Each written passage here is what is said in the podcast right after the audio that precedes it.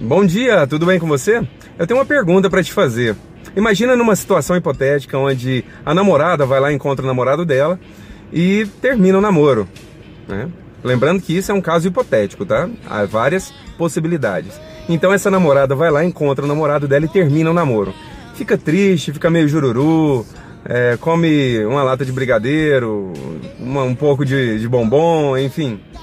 Toma umas brejas com as amigas e encontra numa dessas uma amiga e essa amiga diz assim: Amiga, eu tô vendo que você tá mal. Você ama mesmo aquele homem? A namorada que então terminou o namoro responde: Sim, eu amo aquele homem.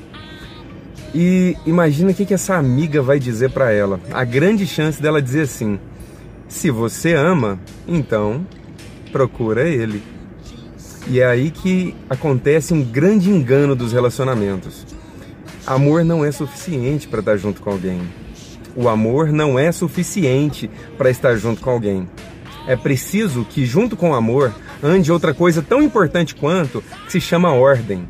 Um relacionamento sem ordem é um caos. Pode ter até muito amor, mas sem organização, sem a ordem, esse amor acaba sendo algo até trágico porque há uma, uma, um vínculo grande, há um interesse de ambas as partes de estarem juntos, mas é preciso uma forma que faça isso acontecer, que faça esse relacionamento funcionar.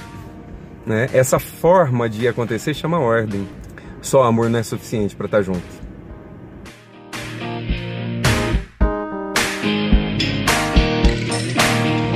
Young spilling beer on my